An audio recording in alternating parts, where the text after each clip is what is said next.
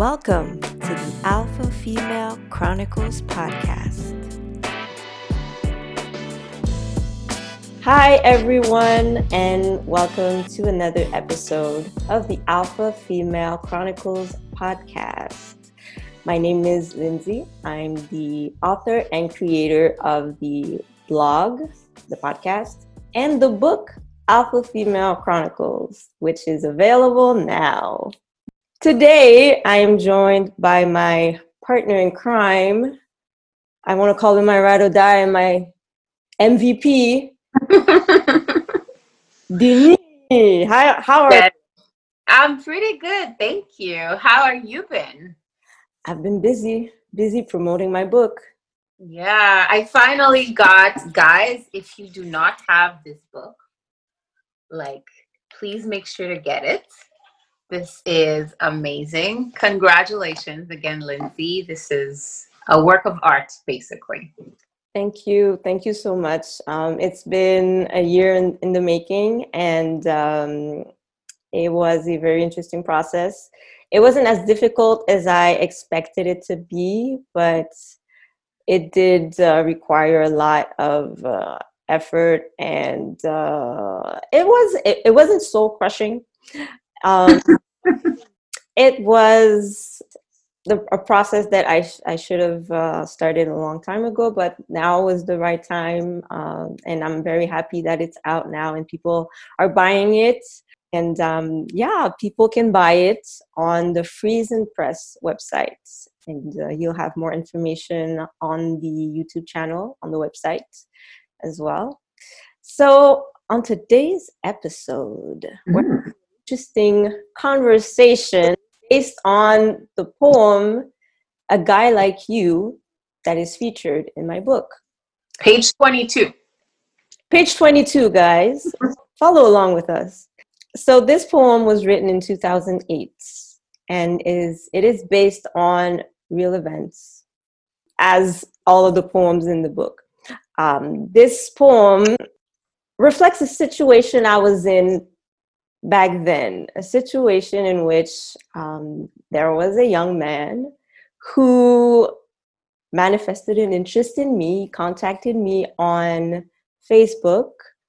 I, I think we had um, mutual friends, and he read some of my posts on my blog and he he was interested in, he, he was interested in my writing process he was a musician at his church and he kind of used his experience as a musician to kind of make a, a link between his art and mine. And he wanted to pick my brain to see like oh have you ever considered writing songs? And how do you go about writing a poem? Like blah, blah, blah. and was like oh we should meet up and discuss. And which i thought was kind of sly you know. He, he he was shooting his shot. Yep you know, you have to respect the man who shoots his shot. You know, that was very bold of him, very confident of him. So I said, why not? However, at the mm-hmm. time, there was another young man that I I was interested in, and that young man, I knew he was interested in me, but this is the kind of situation I was in. So I'm gonna read you the the first the first stanza of the poem to give you a better idea. A guy like you, but not quite you, is who I'm looking for. In theory, you and me would be compatible, but the lack of chemistry makes it hard for me to even pick up the phone and return your call. I feel something's missing, like an ingredient to a recipe, to make this complete. Without being rude, yet without being honest, perhaps I'm making you believe that there might be a chance, a chance for me and you to be. In theory, it would be, but you're just not quite the guy for me. In the third and fourth verse, um, a guy like you, but not quite is who I'm looking for. In theory, you and me would be compatible. Ludni, I want to know. Have you ever been in a situation where the person you met was good on paper, but you know something was missing like their attributes and qualities matched your criteria they checked all the boxes but something was missing.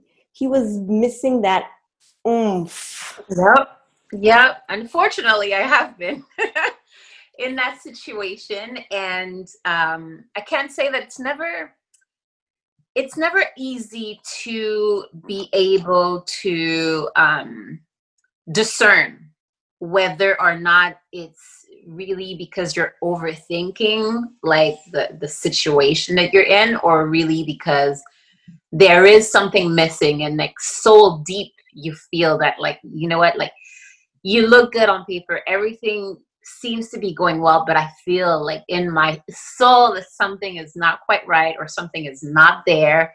And going like going further into whatever the situation is would not be beneficial for me. And yes, I've been in that situation. I met uh, a bit like you, this guy that um, we had friended com- in common. He slid into my DMs we started talking over the phone, through Facebook, everything through conversation was there.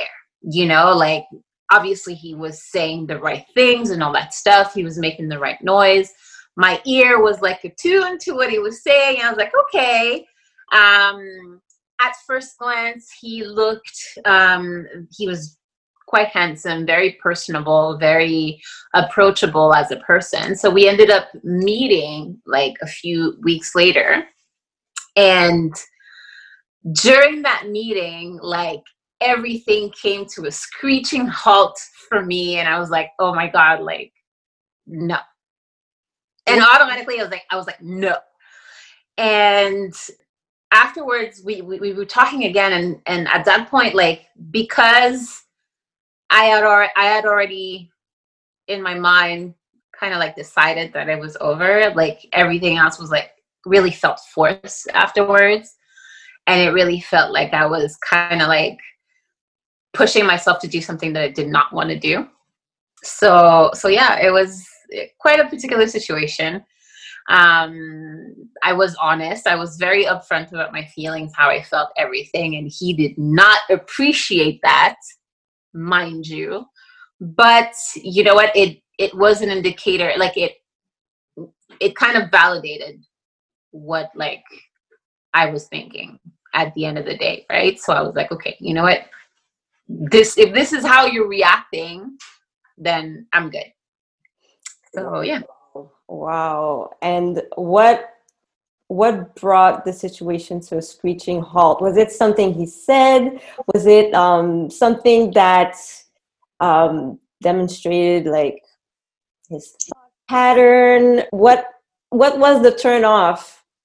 Not even for me. It's really um, I get I get I get a lot of flack for this every time that I talk to like my girlfriends. They're like, "Oh no, you could build chemistry. Things can go. You know, like you can grow to love somebody." And I'm like, "Yes, absolutely. But in order for something to grow, um, there has to be a seed, right? And that seed was not there. So uh, when you know, like I said, everything on paper was amazing. We were talking, you know, we were kind, we seemed compatible and stuff like that. And when we met, um, we still had a great conversation. You know, it was easy going. I felt no pressure, but sitting there in front of him, I could not connect. Like it was, it, it's crazy because that's when, that's when you realize how much different online dating is versus you know face to face is we had made that online connection. And when face to face we had the basis of that connection. So we the talking was there the, the jokes were going on but there was no connection. There was no chemistry. I didn't i didn't feel not attracted, but I, I didn't feel, yeah, I didn't feel connected to him as a person. and and that's really weird like kind of to explain but it's just the way that i feel and for me any any anyone that i meet any any friend that i have that i've kept for a long time and you know like we've we've known each other forever it, there's because it's because i cultivate these relationships because of the connection that i have with the person so for me it's important we may not be the type of friends that talk every day or or whatever but because that connection is there i know that whenever I reach out, you know, like it's it's always going to be genuine. It's always going to be honest. It's going to be stress free. It's going to be, you know, um, how do I say? It's going to be um, gratifying. You know, like the connection itself. So I couldn't I couldn't connect with them. So it was like, okay, well, that's it. And he was not happy. At least you were honest enough to tell him that you you didn't reciprocate the feelings, you didn't feel a connection. And I think it's unfortunate because I totally understand what you're saying. Sometimes there's just no connection, even though the person checks all the boxes. The person yeah. like, could meet all, you know, the criteria. And it's not necessarily like something that is um, superficial, it can be qualities like attentive or um, maybe well spoken or caring, family oriented. But once you meet that person, once you engage with that person in dialogue, and then you meet them in person, there's there's an there's an energy um, that both like people like are going to exude, and sometimes mm-hmm. Energy doesn't match. And yeah, and for many years, um, I've been getting a lot of flack because you know, sometimes I meet guys and I just don't connect with them. Mm-hmm. Friends would tell me, well, how come you don't like him? Why? He's such a great guy. No, the, the reason is they're like, but he's single. Why don't you like him? As if that was the only criteria that I'm looking for. But I'm, I'm looking for more, but I'm, I'm looking for that extra thing. And when I wrote that poem, um, the guy that slid in, in my DMs that I met, like we we, we went out to eat and um, I, I got to know him like he, he was a good guy like a decent guy you know goal oriented and all of that and I, he was a likable guy it's just that i was i was lacking a connection and i was interested in someone else. And i told that other guy by the way there's this guy who slid in my dms and we're meeting up because i wasn't dating the guy yet. And i was like but i'm not like i don't i don't feel an attraction to him. And i felt like i felt kind of bad because technically he was the kind of guy i, I would be looking for but he was missing mm-hmm. that special connection. Like i was missing a spark there was a mm-hmm. spark like the same way you explained um, the way you maintain friendships you cultivate them because at at this at the start there was a connection yeah. helps you to carry on that relationship and nurture it and treasure it. I'm very i'm i'm a person who who's really uh, in, instinctual. I i have a good instinct when it comes to people um not everyone is able to do that and i'm not saying it's foolproof but so far it has served me well in terms of um, friendships i've mm-hmm. had friendships for almost all my life like friends that i've had since kindergarten um, or elementary school, high school. You know, I met you, I was what, 19? Yeah. You know, so, and we're still friends. And, but mm-hmm. there was that connection. Yeah. It had to start with a special connection. And sometimes people, they misinterpret connection with like, they misinterpret. Attraction. Exactly. Sometimes they misinterpret like um, infatuation with connection. They're like, oh my gosh, but I, I love him so much. I gotta, I gotta be with him sometimes it, it can mislead you, but there are mm-hmm. times where it's very telling. So you don't necessarily want to engage any further with someone with whom you're lacking that special connection because if you want if you're really willing to invest in a relationship with someone you better make sure you got a connection and i was um i'd like to refer to a point that you mentioned when your friend would tell you you can learn to love him. And that's going to bring me to another part of the poem. Would it be fair to incessantly compare compare you to him, knowing that you aren't quite what I'm looking for? would it be wiser to be with you, knowing that you come close to what can actually be without you actually being the one I want, without me enjoying the very thing I long for?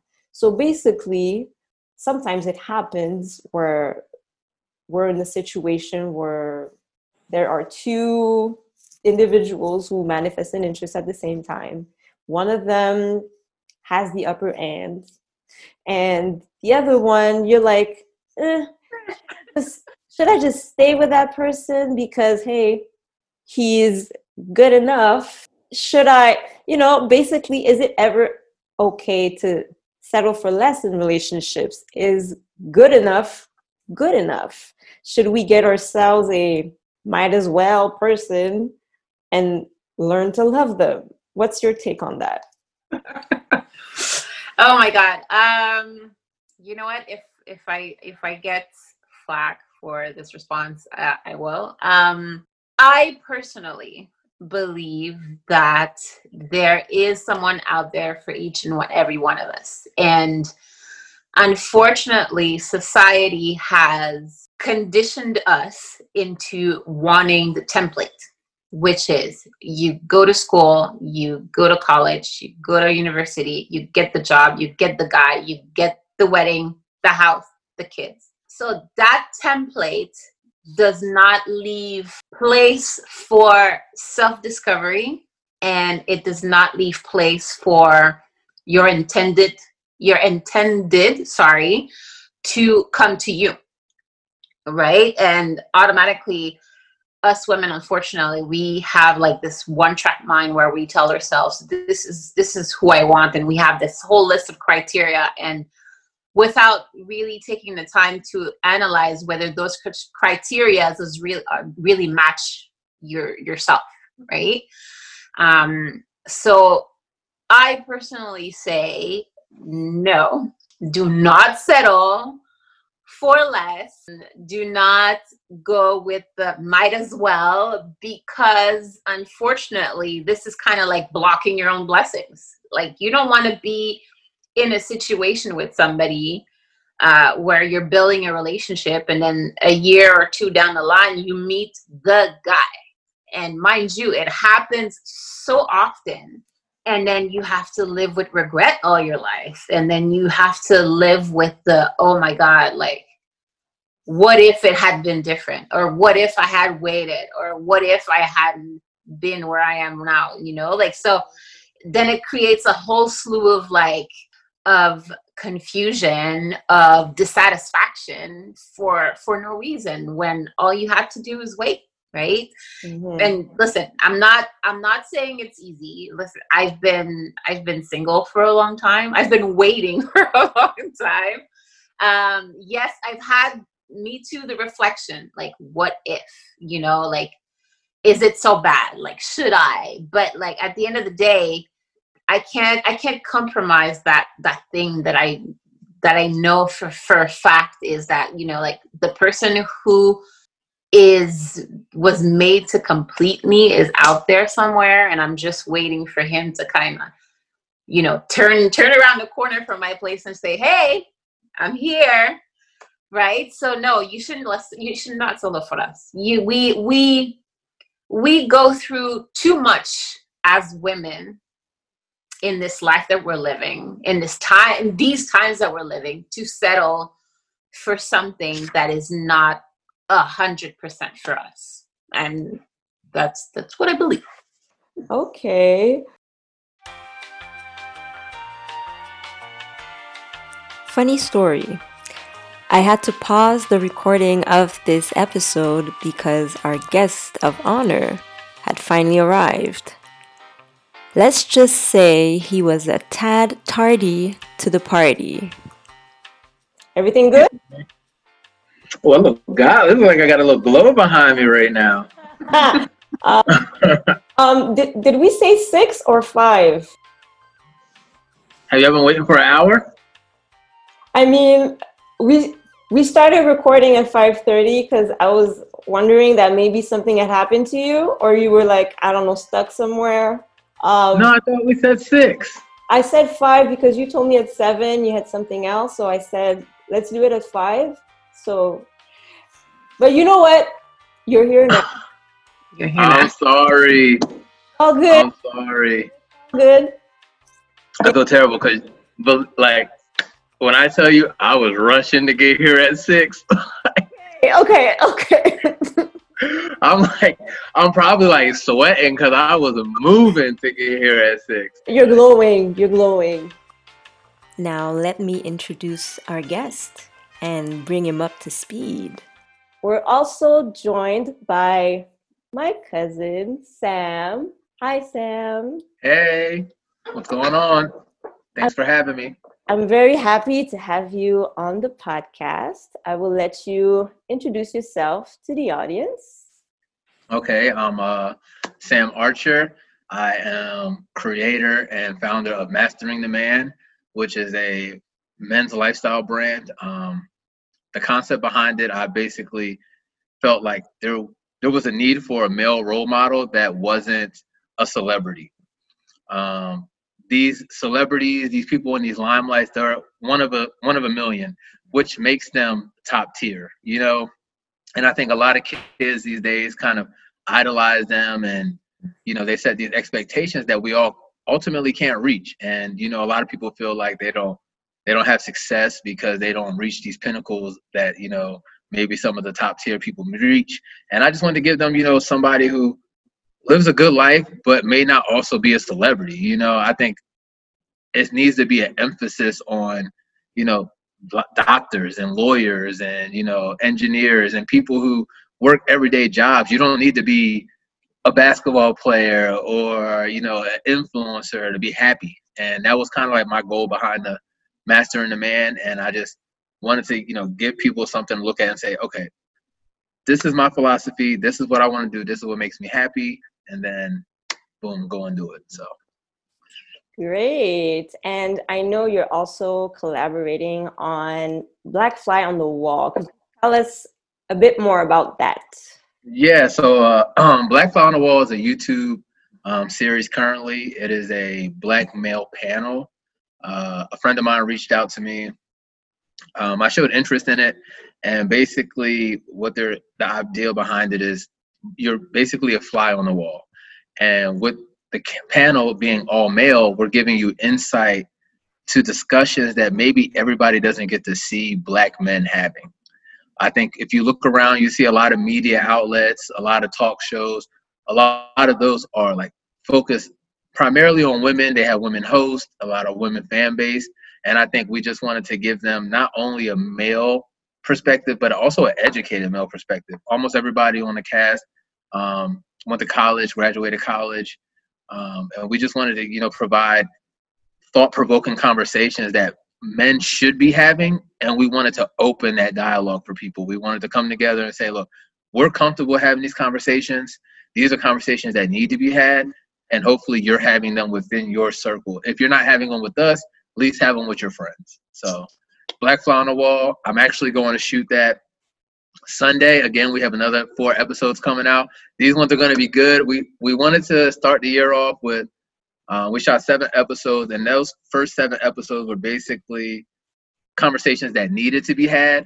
Um, so we didn't, you know, it wasn't for clout, it wasn't for the likes. It was really these are conversations that need to be had. We talked about the most disrespected uh, person in America being a black female. We talked about finances and you know um, the black community. We talked about uh, you know just just being able to come together as like on religious standpoints and you know sexual standpoints and sexual identity. Uh, and then these next episodes i think are going to be primarily focused on um, you know like dating and you know these are going to be our fun episodes. So these next four episodes are going to really be our fun episodes. I think we're going to really engage the core audience and kind of create some great dialogues coming up so be on the lookout for black fly on the wall we're on season four um, so if you want to go to YouTube and check that out, you'll see me season two, three, and four. Show your boy some love. There you go. That's so great. It's such a great concept. And it goes well with the Alpha Female Chronicles, you Oh, know, yeah. We're on the same path. We're on the same goal. We have the same purpose. So I'm very excited about that. And um, I'd like to mention that Sam is single. I am. I am. You know what to do. At Mastering the Man. Put my put my at up somewhere around here. At Mastering the Man. Come out, let your boy. We'll we'll take care of that. I got you, cuz. All right. We're discussing the poem A Guy Like You that is featured okay. In my book. Have you ever been in a situation where the person you met was good on paper? Their attributes and their qualities match your criteria. They checked all the boxes, but they were missing something. Definitely, I would say. Um, I have been accused of dating for potential. And um, when I look back at that and those relationships where people say, you know, they have potential, but they weren't what you needed, um, I think that's where I ran into, you know, I need something like you, but not quite you. And I also think that I've also been that person. I remember I, I hit you up and I was like, I feel like that's me, you know, like, or I feel like that's been me, you know. Um, and I think like I think from a male perspective, I think when, especially when you're looking for a relationship, um, you have these this list of things, you know, you know, beautiful woman, smart woman, um, ambitious, and you see little key things that you want, and you're like, okay, that that could work, that could work, and I think you kind of, all right, I'll give this, but forget that little bit, you know, those red flags, like, okay, I'm just trying to make it work in a sense. And I think that's what I've come across in situations like that. It's like, okay, I found somebody that I really I'm interested in, and maybe this person's not right, but, this is what I want, you know, and this is the person that I want. So I'm willing to just say, forget all the red flags. And then you come across, you know, a couple months, maybe a couple years later, and you're like, ah, I knew that wasn't going to work from the very beginning. I don't know what I was thinking, but. I can totally relate about red flags. The oomph kind of reminded me and i was overcome with butterflies in my stomach and i thought well i mean i should go with that guy because i it makes me feel some way i know and i misconstrued the butterflies for just you know infatuation but kind of clouded my judgment when i think mm-hmm. back on it i know that it clouded my judgment because back then i was more accustomed to just depending on feelings instead of depending on what I needed. Um, I was much younger back then. Now I realize that those butterflies were misleading and there were red flags. I already knew. I knew the guy was having issues with commitments, but I, I just loved the way I felt when I was with him. So, yeah. oh well, I learned. Yeah. Forget it. Yeah. I mean, what can you do? I want to ask you, Sam, Okay. Ever okay to settle for less in relationships? Is good enough good enough? I think, and don't get me wrong, this is a this isn't a final thought, but I'm learning, I'm growing. I've been single uh probably like eight, nine months. So readjusting and getting ready to you know jump back into the dating world. These are things that i've self-reflected on. Um, even when i was reading your poem i'm like uh, am i acting like this? Or you know is this some like which parts of these are me? Or what you know have i been this guy before? And i think when you look at when you're searching for a relationship more than likely you will get to a point where you come across settling because you find things that you want and you're finding them. These things aren't coming to you. These things aren't, I, I would say, sent by God. These are things that you know you're doing to find. You're going out looking for this type of person. You're going on dates, seeing if this person says this type of thing, how this person thinks. And I think that's when you come across settling. And I noticed for me in like my current, where I am currently, and my dating world, I'm dating. The way that I'm dating now is just be around me. I'm not dating you. I'm not leading you on. I'm not feeding you things. I'm telling people, hey, I want to go out with you. We can go to dinner. This this doesn't mean that we're exclusive. This doesn't mean that we're dating. But I do want to spend time with you. And I think when you give someone that type of power, that gives them an opportunity to say, okay, do I want to do this, or is this something that you know? Because I don't feel like women are desperate. I feel like women are frustrated, but I don't think they're desperate. I think they're just frustrated. And you're tired of getting lied to, you're tired of getting led on, you're tired of the BS. So I think when somebody comes up and says, Hey, you know what, I'm I'm not I don't necessarily want to date right now, but I do want to spend time with you, it eliminates that barrier for settlement. I think it gives the people those two people an opportunity to spend time together without any type of preconceived notion and say, Do I even like this person? Do I even like who I am around this person? You know, I mean, do I like the conversations that we have? And I think that opens up another avenue versus, oh, this person wants to date me, so I'm going to date them. You know, like it's, it just eliminates all that exclusiveness to the point where, okay, well, now I can really think about what do I want and does this person fit the mold for what I want? You know, versus, oh, well, this person wants to date me. I ain't got nobody else calling me, so fuck it. I'm on this. I'm on this date. You know what I mean? I'm on this. I'm on this date because then you end up wasting time, and then that's how people get. You know, their feelings hurt. That's how people get resentment towards each other. I think. I think once you're open and say, you know, because I think for especially for a lot of men, we're still trying to find ourselves. It took me. I'm 30. I just turned 30 September 17th, and I feel like it took me 25 years to figure out who I was. Really, like so, all the people that I dated before I was 25 they was just figuring it out with me. You know what I mean? It was I was going on dates and I was this person one date and I might have been another person the next date because I didn't I didn't really know who I was, you know? So I think it I think as men are getting into their careers, I think as they're getting into later stages of life, we can really sit back and say, okay, I got the career part set off. Like who who am I? What do I like to do? I don't want to live for somebody else. You know what if I like to play basketball, if I like to work out, let me find a girl that likes to work out. Let's go work out together. This don't got to. This could be a date. Like you know what I mean. Let's go. Let's go spend intentional time together, so that we can figure out: Do I like being around this person? Period.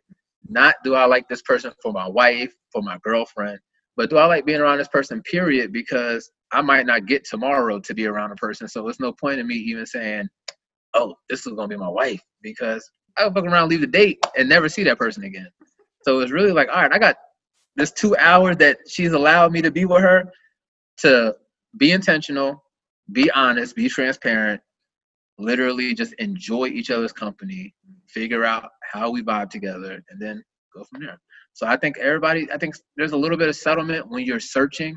And I think that once you stop searching, and that's when people say, Oh, I wasn't even looking for a relationship. Mm. And dang, I just woke up and I was in one that's because you're not that that's not settling. That's because that really came to you. Yep. Like you really wrote the vision and it came to you. So I think when you're looking, that's when you find the settlement. That's when you find things are kind of messing up for you. But I think once you take that off the table and you're honest and you say, you know what, I'm just gonna take my time, boom, that's when it throws right in your face. My God. That was really well put. You're you're dropping wisdom. That was a word. I felt. I'm that. sorry. I Look, felt, I felt that in my this, spirit. this is family, so it's like I can talk to you. You know, it's like. Oh, and I, I love it. I love it because you're so. Yeah, I can talk to you. This is family. This is this is nothing. Yeah. But seriously, you you dropped a lot of wisdom. Um, mm-hmm. and there's something to be said about compatibility. I think, yeah. think that because we're so attached to like our list, you know, we all have a list. And yeah, and you should. You should have some like basic things that you're looking for in someone. You're looking for I agree. Who's, who's attentive. You're looking for someone who's caring, family oriented, or career oriented. Someone who's a go getter. Someone who's into fitness or yeah. into, into the arts. Um, those are things that you know it's okay to have them on your list. But when you have a list that includes, oh well, I need to date a guy with a six-figure salary. He needs, he needs to have a house this tall. He gotta have.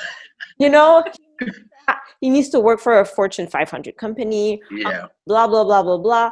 That's when your list becomes an issue, and um, I I like to refer to the sermon series by Pastor Mike Todd, Relationship Goals.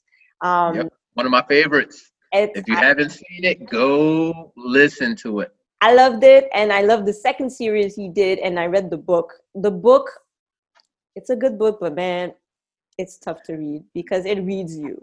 It gets in your face, and, and, and that's what I love about him because he literally says, "He says, oh, I'm in your house," He's and that and that is the worst place for us to be.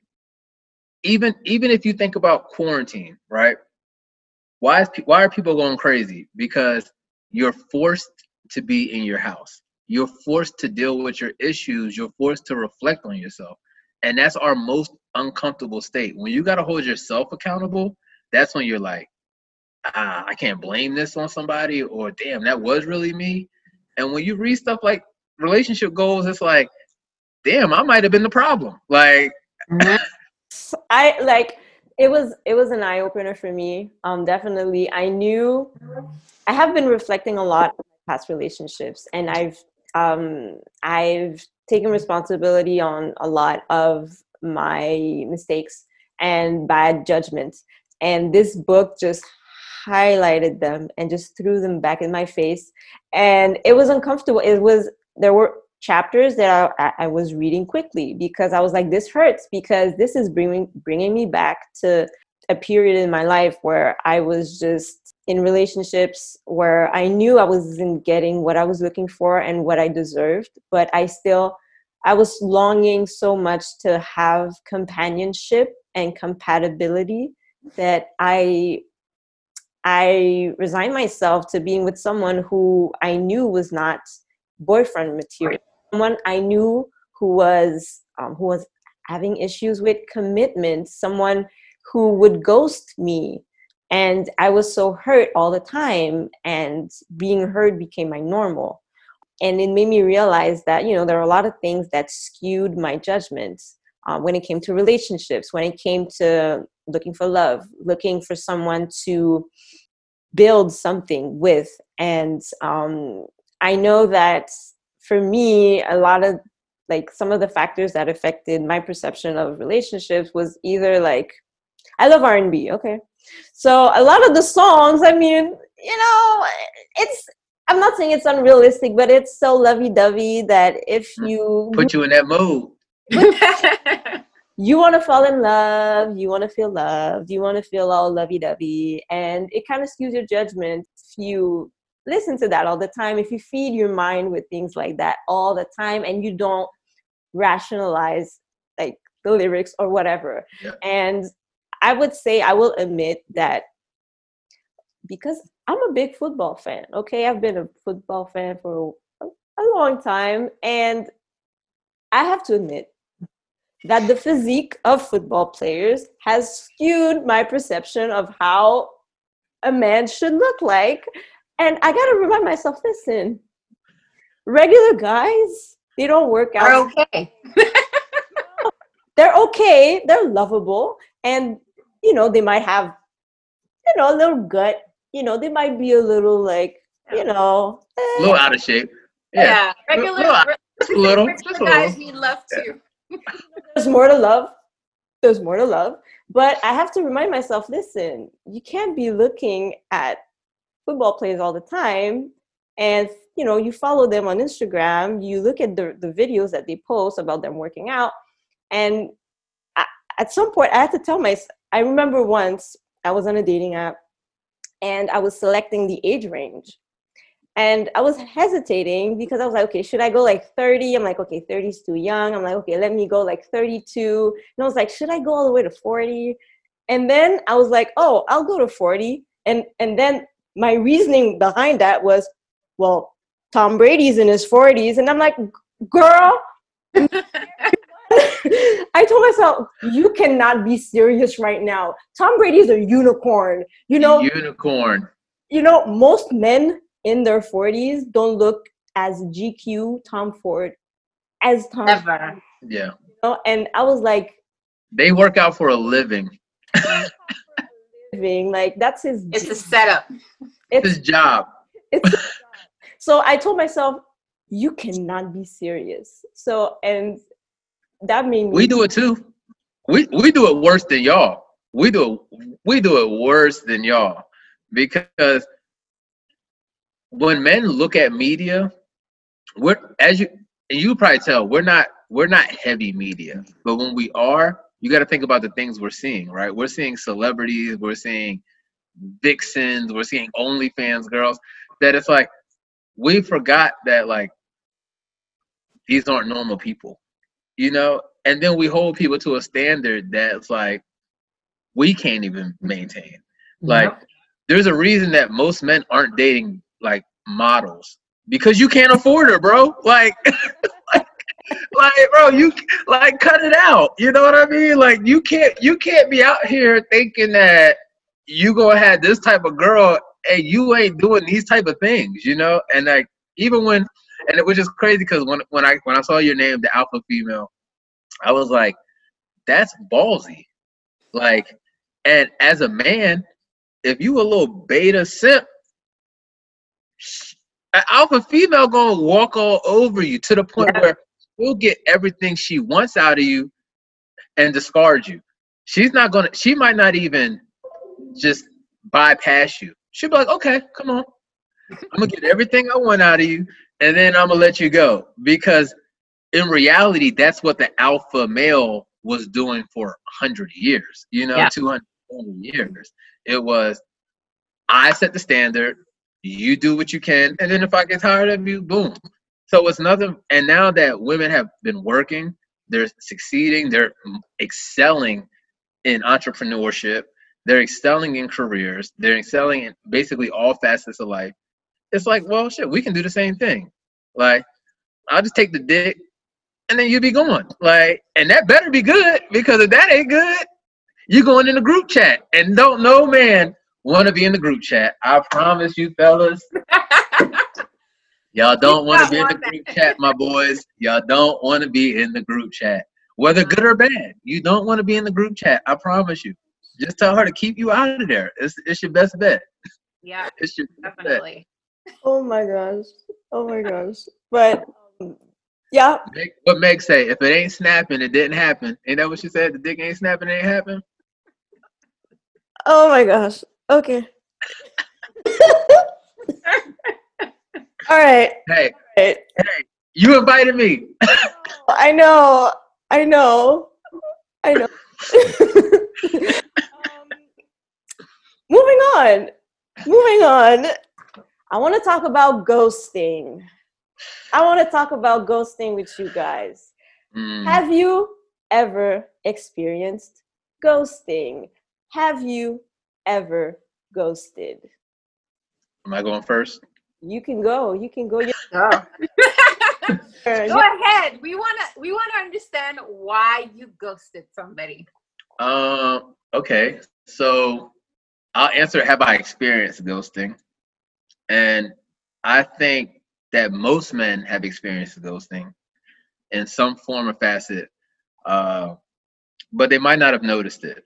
Right. So there's a when you're interested in a woman, usually we're initiating conversation. We're maybe initiating plans, um, initiating a date, and I think fellas are kind of blind to how that should go. Right? If a woman's interested in you, bro, she is going to let it be known. So you don't have to ask three, four, five times to go on a date. You don't have to send eight, nine, ten text messages before you get a reply.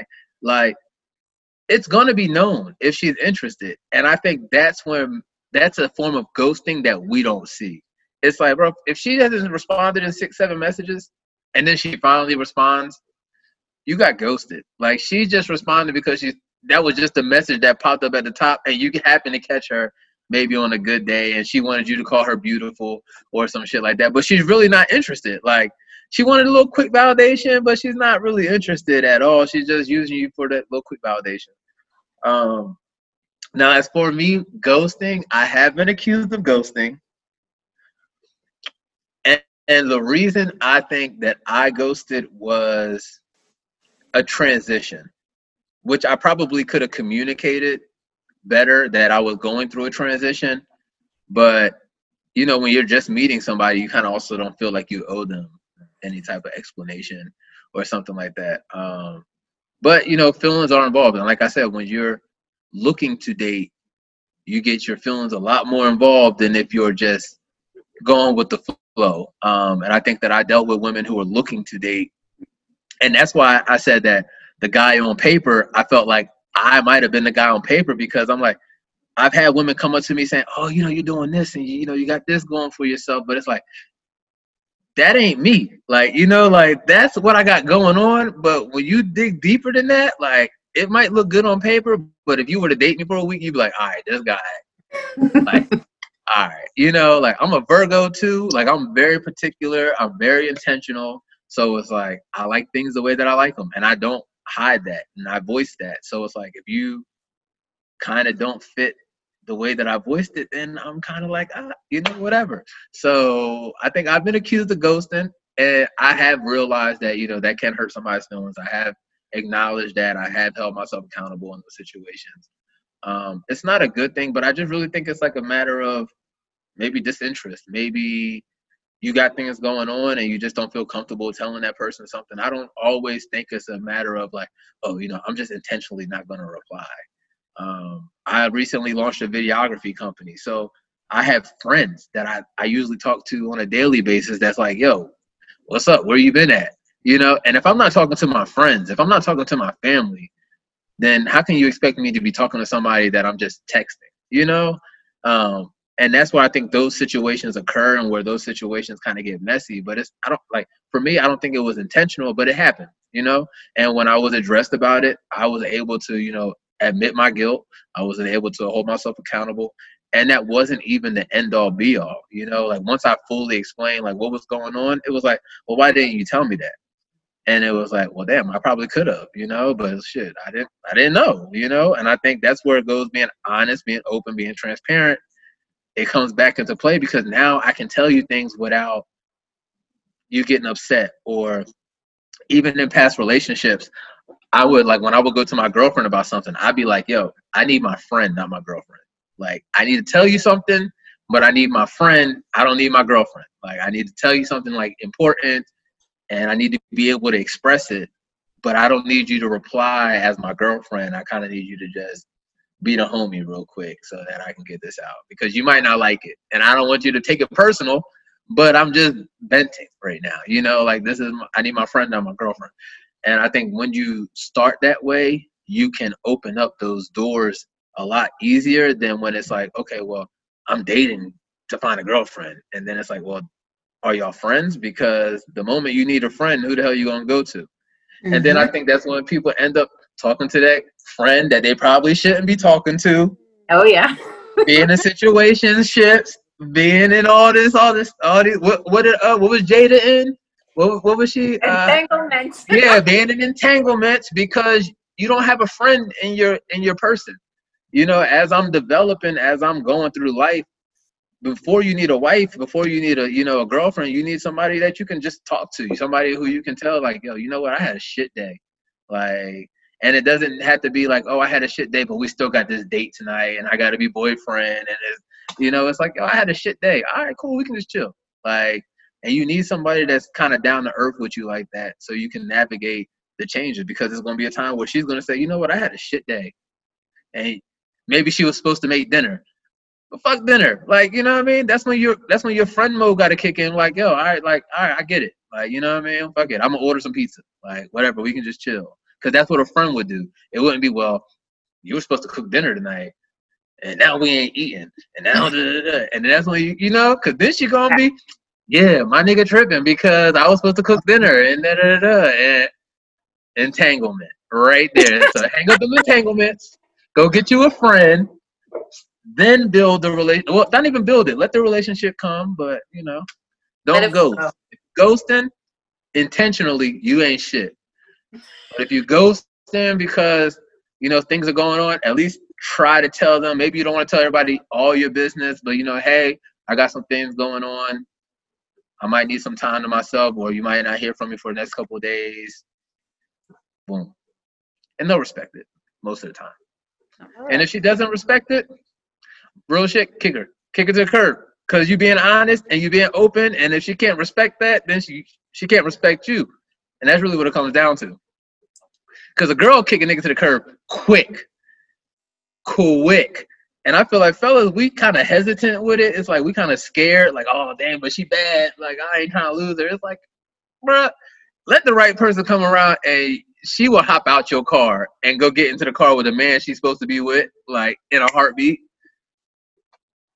Be intentional, be open. It's gonna suck sometimes. Sometimes it won't, but you know, you'll be good. It's scary. Relationships are scary. They are. They are. They are very scary. Uh, Luni, do you wanna? I know that's a tough act to follow, but would you like? Definitely tough act to follow. No, um, I'm late, so I'm trying to like get it all out. You know.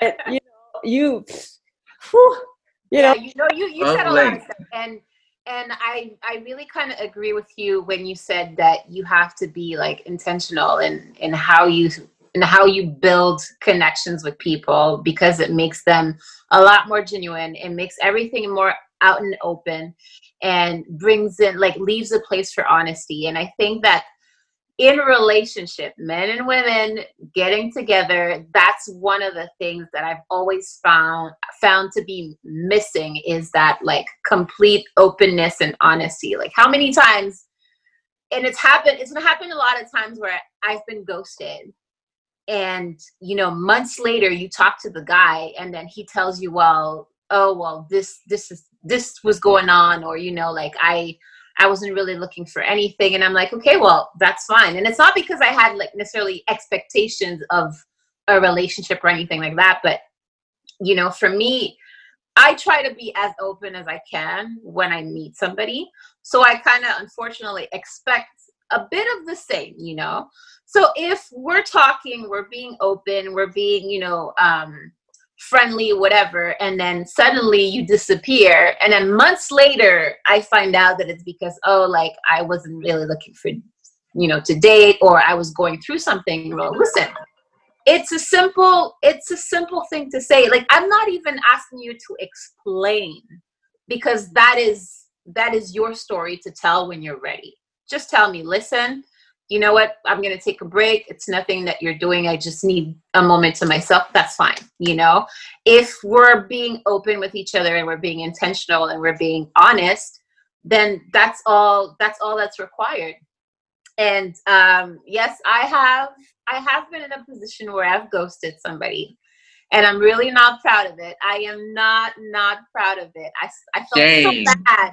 I know. I'm i'm really like i said I felt so bad that I actually went back, messaged the guy, and explained myself because it was like, because I knew I knew how it felt, right? And I'm like, you know what? I can't. Every time that he would text me or call, and I would like let the call go to voicemail or like let the let the message sit like unread for like weeks. I was like, you know what? Like this this is not cool you know? Like i know how it feels and you know it feels really shitty. So um so i wrote him a message. I'm like you know what? This is going to be full disclosure i explain everything. And um and that was it you know? Like i i you know i was truthful. I was not being truthful but i was i spoke my truth. And at the time that was that was that should be enough right so definitely you know ghosting is it's uh it's kind of like trying to to fit a wrench in like a square hole or something. Like it's it's not sometimes it seems like it's the best solution but like later it you know later you realize that oh you know like maybe maybe i should have like approached the situation differently and and that reflection is actually a sign of growth because it takes a, it takes a while before you realize you know like what type of behavior you you have when you're dating somebody because you know we're always quick to say oh no it didn't work out it was his fault. But like what were you doing? You know how are you acting? How are you responding? You know did you have expectations already like walking into the situation and like without even letting that person have a chance or just letting your be letting yourself be open so so when you're able to like reflect on your bad dating patterns and you are able to um, assess them and try to correct them, that's a sign of growth. So, like Sam said, ghosting, it's an X. It's a Shit. no. Unless unless you've told this person that you're not interested and they just constantly Mhm. which i feel like you guys deal with way more than we do um Listen, but it's it's a matter of security at that point. You know? there's there's things going on in this world that are like really messed up you know? So it's like that's kind of like a matter of security because it's like all right look i didn't told you i'm not interested. I told you this wasn't going to work out and you're And constantly blowing me up and you're Yeah. constantly texting me i think that's a matter where it's like i'm not going to respond block this person Yeah. get them off my text log or whatever. I think that's okay then. Like I, i'll give y'all a pass for that but it, it definitely is okay in those situations but um and those those um situations are pretty extreme. But i feel like most normal? time, most of the time where there's ghosting involved it's really in my opinion it's um It's selfish. it's selfish and it's also a lack of maturity i know i i've been guilty of ghosting I believe it. how rude um i i was i was immature and there were guys especially when i was younger like teenager i mean I feel like the guy in the poem got ghosted, or at least, or at least he should have. well From what I, from what I've read, I feel like he got ghosted. he didn't get ghosted. It, it kind of fizzled out. That's it fizzled out. It's not ghosting. It fizzled out in that situation but in situations prior to that i have ghosted and I, i'm guilty of that and i felt bad and i just didn't know how to communicate to these guys that I, I was not interested i was not attracted to them. It's not that they weren't great guys it just i didn't feel a connection to them. And unfortunately i have been ghosted many times. Um, ghosting had become my normal. So that kind of screwed me up. Um, the guy that i'm referring to in the poem the other guy ghosted me.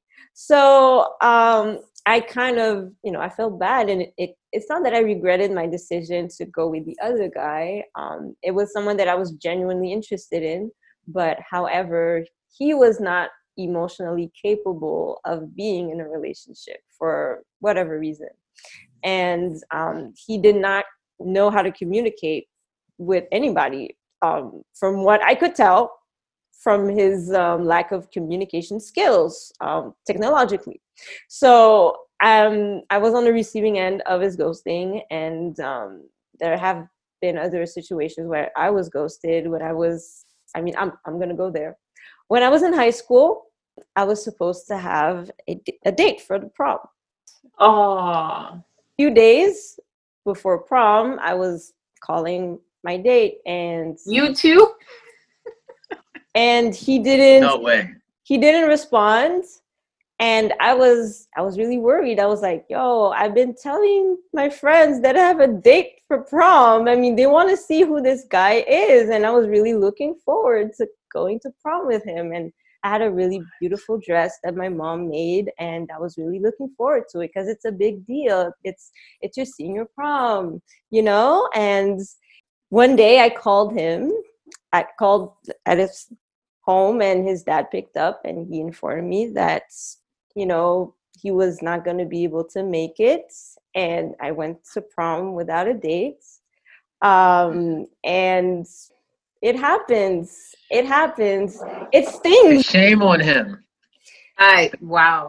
It stings. You know, sometimes, you know, I think about it and I'm like, yo, I really did not have a date to my prom. Welcome to the club. I skipped. I skipped my junior prom. Somebody stole my date. oh. I told them. I told them who I was gonna ask, and then I. I think I went somewhere for a weekend and came back, and they had asked them. That is oh. horrible. That is horrible. That's terrible. So oh I was like, I ain't going. Yeah, I was like, ah, forget it. my God. So And you didn't you didn't have like a backup choice, anybody else that you could ask? Nope. I was like, forget it. This was this was junior prom. Senior prom I went, but junior prom I was like, ah, forget it. I think I went to a basketball tournament instead. I was like, ah, forget it. I'm with Oh my Fine. gosh.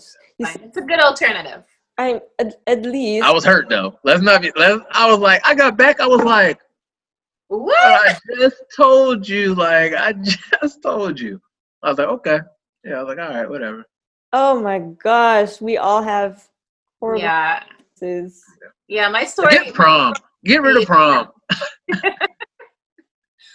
my story is definitely like close to the same. Um, I had met this guy through work, and uh, we were kicking it. Everything was fun, and then I was telling him that my prom was coming up. So he's like, so he actually offered to take me to prom. So I'm like, okay, no problem. So we're making plans, talking and stuff. He's asking me about my dress color, showing me like his suits, all that stuff. Yeah, yeah, he was he was really into it. And then um, maybe like a few days a few days before, um, he's like, "Oh, like you know what? I'll meet you there." So I'm like, "Okay." So then the day before the prom, I called and texted, and I'm like, I told him, like, "Listen, I'll be there at this time. You know, you will have to make sure that you're there so we can at least, you know, go in together." No response, nothing. So I'm like, okay. So the day of, you know, shoot him a little text again, like, can you just let me know what time you're gonna get there and stuff? Nothing. So I go to prom on my own. You know, it it wasn't so bad because a lot of my other friends were like going on their own as well. So we still had fun, still enjoyed the evening. And then come to find out um, from my best friend who went to who was already in college at the time that the guy in question had a girlfriend and she found out he was making plans and she just like cut everything down. She's like nope we're not doing this. Apparently she was getting ready to come to come at me for some reason. I had no idea. Like my best friend had to step in and explain the situation and it was just a whole mess. But honestly i'm like glad he didn't show up because the way his girlfriend was talking is as if she was gonna like crash the party and just like have it have it with me. So I'm like, oh Is this is this in Canada? yes, it is. So okay, so the girls in Canada are cool and the guys ain't shit. That's what I'm getting right now. Like Yeah, that's the, Some of them. the some that's the gist. yeah. Okay. Um, I have I have a story. Um, I mean, related to that, um, one of my friends um, at prom, um, she asked me, you know, oh, where's your date? I was like, you know, he didn't show up, and she was like, eh, you know, it happens. My boyfriend's locked up, and I was like, oh, okay. That doesn't happen. Wow. High school prom? Yeah, I don't know if anybody was locked up at my prom. um, yeah, so it just happened that her boyfriend got arrested, and he couldn't come to prom. You know, oh my god. Mm. so yeah. You know what? I got stood up on a date like that. What? He was he was in jail. Yeah, the guy went to jail. Hey, I don't know what he was doing. Y'all got to open up your selection pool. Get rid of these lists. Rip these lists up. Listen, listen. I didn't even go with the list. You know, I didn't even have the list back then. I didn't even. Mm. But it was like, okay, you know, maybe maybe I should be sticking to that list now. So what's the list look like now? Wow. Um, my list is is really kind of eclectic. It's less um, attributes and more things that I that I need to um, to elevate myself in like when I'm in a relationship. So I want to be with somebody who is family oriented. Um, I want to be with somebody who will um, want to pursue whatever goals that they have, whether together or separately, you know, somebody who's looking to grow, whether it's throughout anything that they're doing. I want somebody that is spiritual, open to learning, open to growing, open to loving, you know, the way that's not just like how we're like conditioned to to to make things happen, you know, we don't necessarily have to like get married, get engaged, get married, have the big celebration. Like it has to be, it has to flow between us. I'm looking for somebody who's not going to be rigid in the way that they are.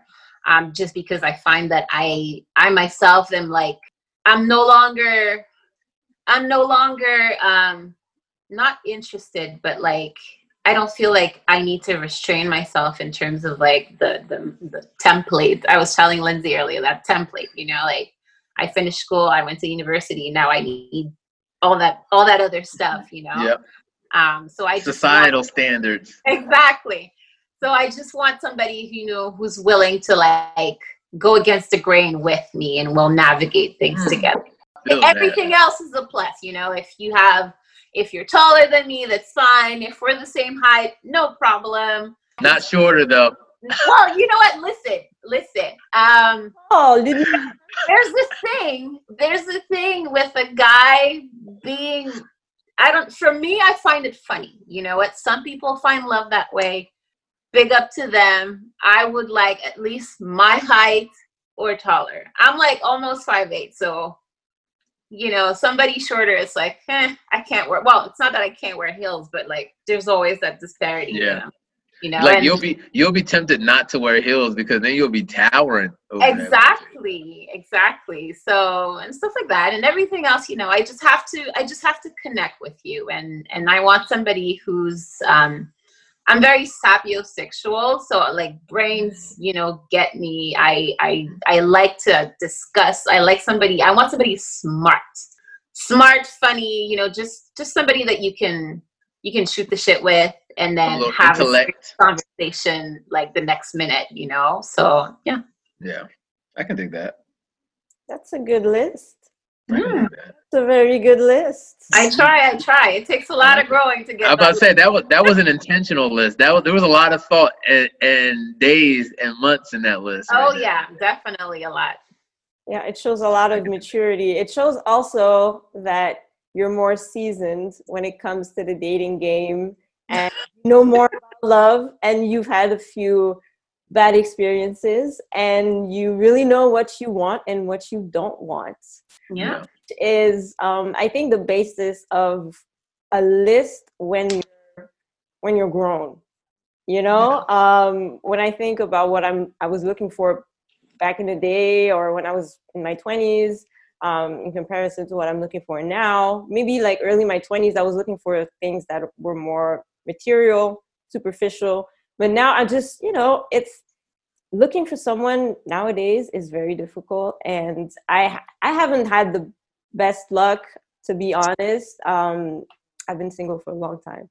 And it's just looking for someone and finding someone that has that compatibility that person that really meets those basic criteria. Like for me for sure i'm looking for a man that has a relationship with god because that's the foundation of who I am. And everything in my life revolves around my relationship with God. So to be with someone that doesn't share that faith and that commitment, that would just, it would be a waste of my time, a waste of his time, because at some point we would just butt heads about certain things. You know, to me, spending time in prayer, um, studying the Word of God, and listening to sermons. I serve at my church. You know, I teach Sunday school. You know, I, I'm involved not just to show off and say, well, I'm a good Christian woman and, you know, blah, blah, blah, but because I'm genuinely interested in nurturing a relationship with God and a closeness with God, you know, and if I'm with someone who kind of feels like lukewarm about God, about the things of God. To me, it's a bit of a turnoff, and I've gotten a lot of flack because of that. Because people assume that I'm I'm being picky, or unrealistic, and they tell me stuff like, "Well, what if you meet a guy, you know, who's who's not who's not saved or believe in God, but he's amazing and blah blah blah." And I'm like, "Yo, you're missing the biggest part that I'm looking for." Yeah. You know, I need someone that, and I was talking to a good friend of mine about that this week is that I want to be with someone that if I'm at mm-hmm. I, I'm at my lowest point, I'm I'm sick and my faith is low and I'm I'm hopeless and I'm not myself. I need someone by my side who will fight for me, someone who will fight in prayer, someone who will be that support for my spiritual health, someone who mm-hmm. will be like, don't like, come on, Lindsay, you got this, like, let's pray. I need yeah. someone like that in my life because that is that is my anchor. My faith with like my faith in God is my anchor.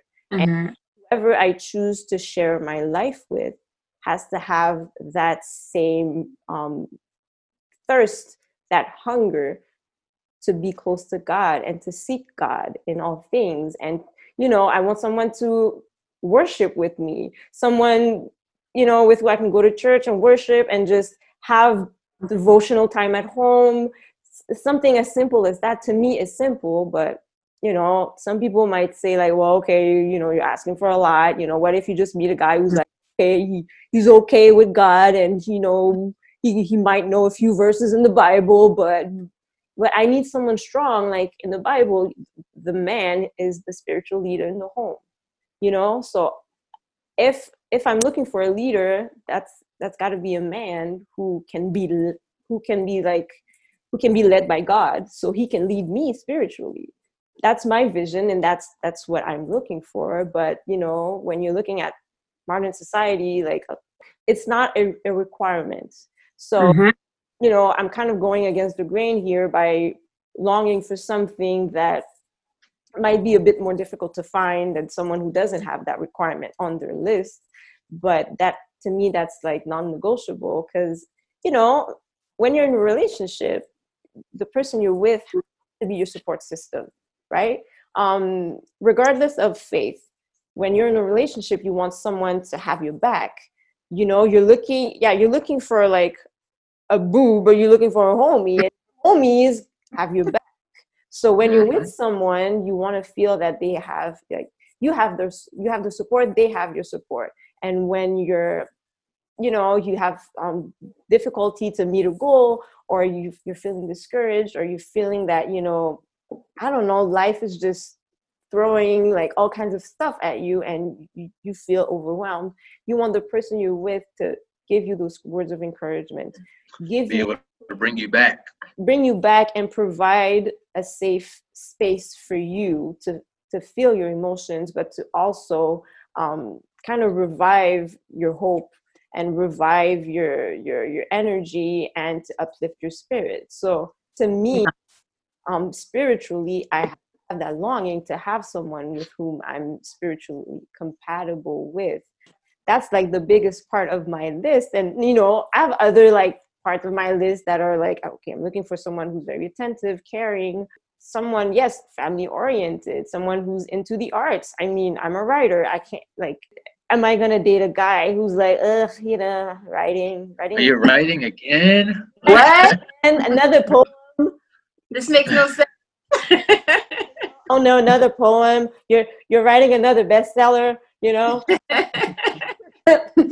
You know i mean that that wouldn't work you know um and i i was in a situation at some point where i met a guy and we had some stuff in common but his relationship with god is not that he he didn't believe in god he did believe in god but his relationship was i won't say so so but he wasn't as invested as i was and he was he was very caring very attentive you know he was very sweet and you know something's missing something yeah. missing unfortunately yeah. Thing that could not have helped sustain the relationship. And it's really important especially the the, the relationship with god. Like my my parents have been married for 30 37 years. And thank you. And to your point lindsay my parents my mom was like christian. She um she got baptized i think when she was 14 so she was always that woman that would drag us like to church and everything. And my dad was a Catholic. So he would go to his sermon, to his 45 minute sermon on a Sunday, and that was it. That was enough for him. In and, and out. In and out, exactly. there was like no no extra stuff, you know, and you know how it is when you go to to a Christian church, you're there like as of like 10 in the morning until intro, or- praise and worship, Sunday school, exactly. the announcements, you know, everything. So my Mhm. dad was like, no, like I can't do this. I can't follow you in there. But he always respected my mother's need to be um, to be involved in church. She always he always respected the fact that she insisted that we go to church with her, right? And I remember my mom would tell me, like, honestly, it was hard for her because she did feel like she didn't have like that full support in the sense that you know if she needed to like pray at home and stuff like that like my dad wouldn't say like oh no you can't pray at home but he would not be there. You know this is this is your thing i'm gonna do mine. And it took to be honest i think it took about 20 years of like the same routine before my dad actually converted got baptized and started to go to church with her. And that was his choice. But you know if you're building some something with somebody and you don't have that thing in common then it becomes like this wall that you have and it's not easy to break down. It's not easy to go over.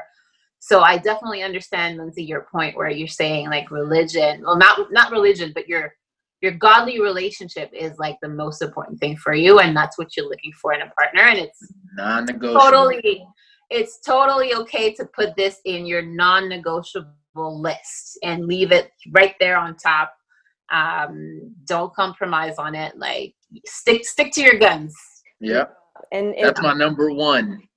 yeah. God fearing. If you aren't God fearing, we ain't got nothing to talk about Mm-hmm. because the mo I feel like now I'm not saying everybody has to be religious. I'm not saying that everybody has to go to church every Sunday and you know, but you I feel like you need to have that aspect of humbling yourself. Because if you can't put God before yourself, Mm. how can you put me before Yeah. yourself? And I've come into situations where it's like the moment that I wasn't able to do something for somebody, it was like, well, yeah, Yeah. I'm out. Like because they couldn't put they couldn't put my needs before their own needs. And I feel like, especially as a man, that's what we're constantly doing. Like it's gonna be God, the kids, the wife, the house, the job, the everything. I'm I'm somewhere down here and at toward the bottom of the list. Once I knock off all these, then I'll probably take care of myself. But if I don't have anybody saying, okay, well, you know what, I need to put him first because I can't I can't put myself last and then come dead last on everybody else's list, you know, at the same time. So I think when you have somebody that's God fearing, they say, okay, well, look, God, I'm gonna handle you first. Then I can put like that's when you can kind of lower yourself because you're like, all right, well, somebody got me. I got to get somebody the same way that I want somebody to get me. And I think that's where that godly relationship comes into play. And I think a lot of times for men, where we struggle with it is we're not really emotionally backed. I feel like women go through things emotionally that kind of put you at a rock bottom type of situation where you're like, oh, I'm at my lowest, you know, like maybe you were heartbroken. Maybe you're like, you know, like I just feel terrible. Like, and I feel like that kind of leads you with an open heart to God.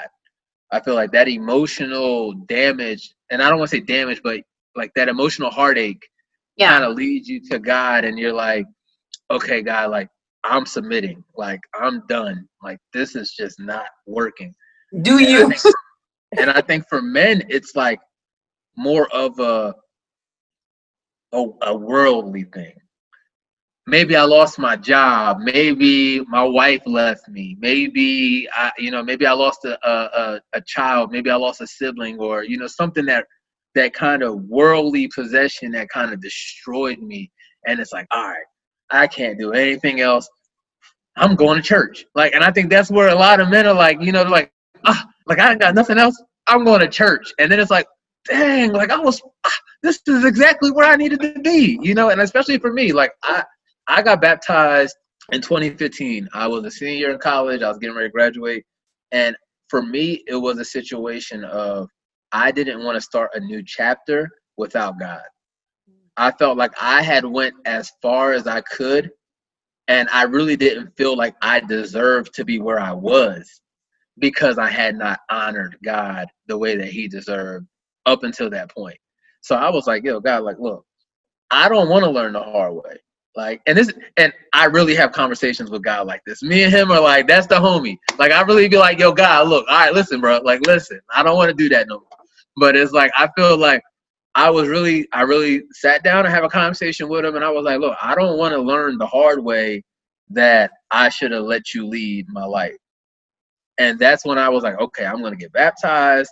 Like, I'm gonna like get into my word a little bit more. And the thing is, is like, and Linda, to your point, like, I don't feel like you have to be that every Sunday church person and, you know, writing in your Bible and, you know, maybe you don't do devotion every day, you know, but I think if you have a want or like a desire somewhere in there, there's going to be things that draw you to him that you can hear a lot more than whether you're like, uh, you know, religion, uh, God, like I don't believe in that stuff. I'm not spiritual.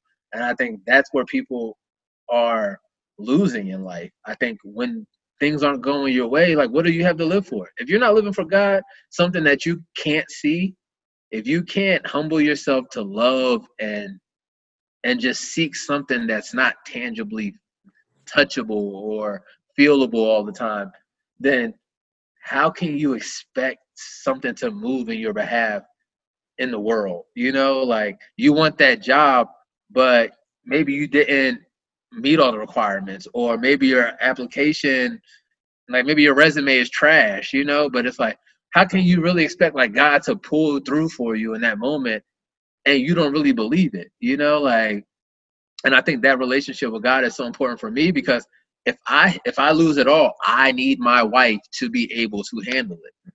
I need to be able to trust you and not figure out like, oh, if, if I ain't got it, she gonna quit or she's not strong enough to to hold down the family, you know. And I think yeah. in in past relationships, that's a conversation that really I struggle with and that kind of ultimately ended some relationships. I didn't trust people with my future.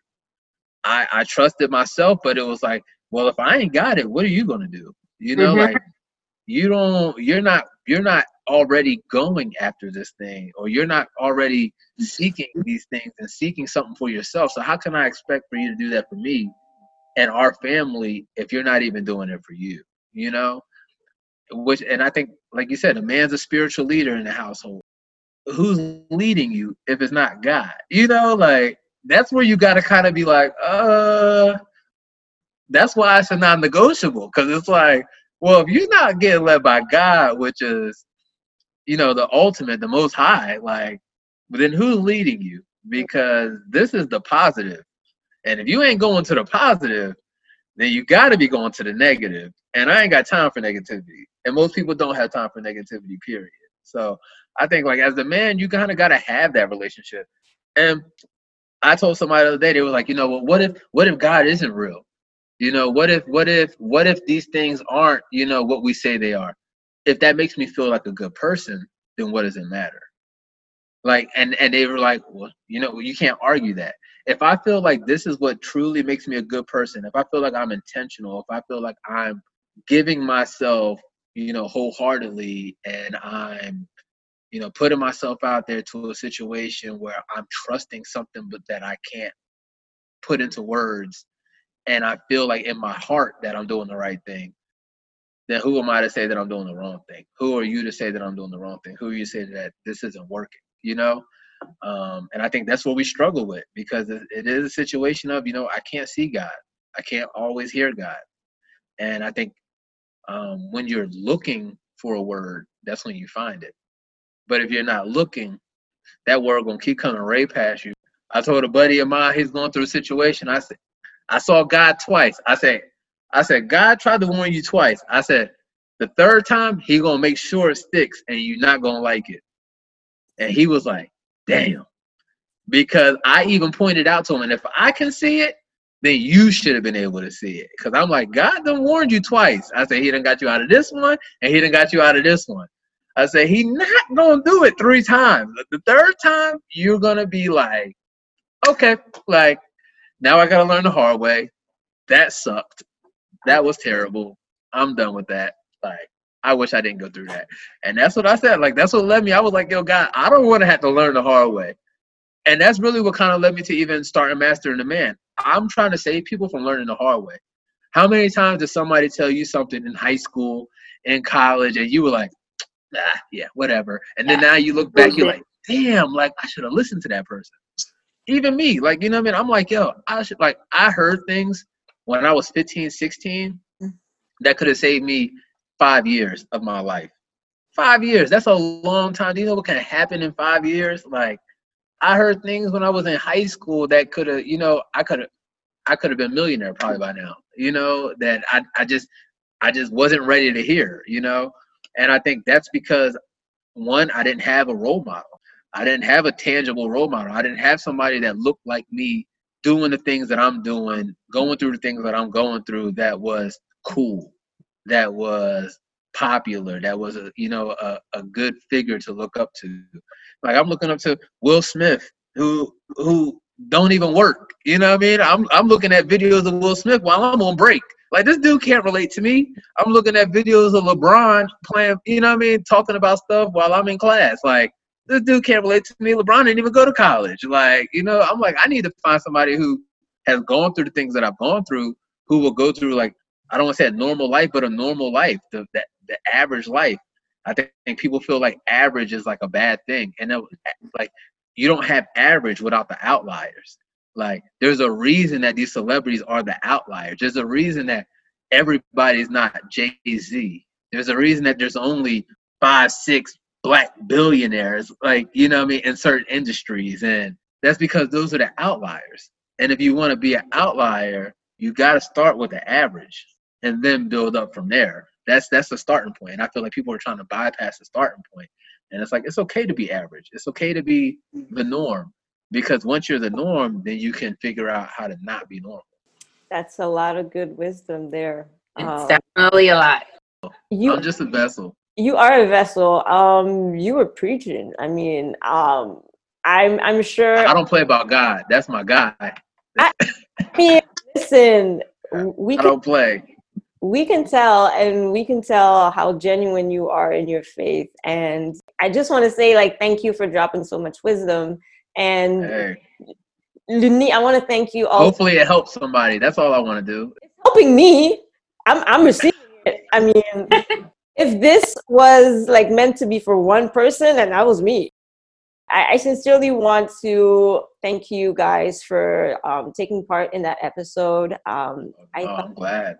You guys were sharing a lot of wisdom, and I know a lot of people will benefit from everything that was said on this episode would you guys like to say any final tidbits of wisdom? Get the book. Get the book. Get the book. Bestseller.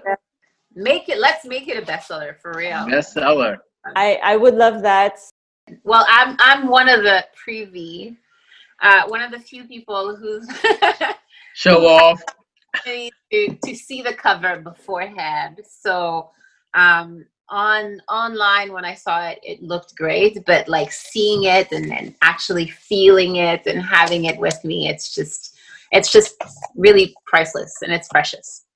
Um, I'm I'm very happy um, that people are supporting this book and uh, supporting the podcast and uh, the new website. I'm very um, I'm excited. This is a new chapter for me, and I can't wait to see the good fruit that come from this new venture and i'm i'm invested in providing quality con- content and uh, thought-provoking um, poems so mm-hmm. people can have a conversation after listening to the podcast and after reading the book so once again i'd like to thank you guys and thank you um, to our listeners and to our viewers. Stay tuned for more content on the Alpha Female Chronicles YouTube channel.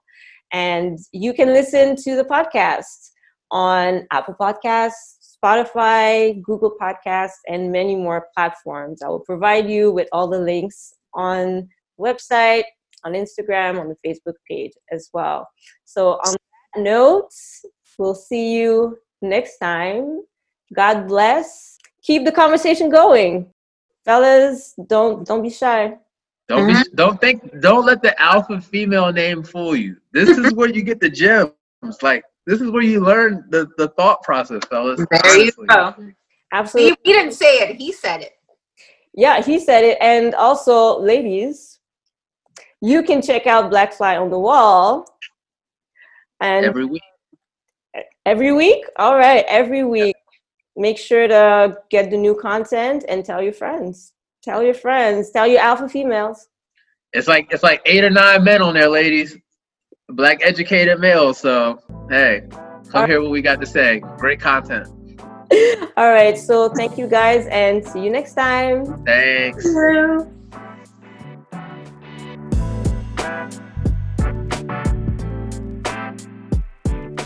Don't forget to buy your copy of the Alpha Female Chronicles Poetry Collection, available in bookstores and online on the Friesen Press website.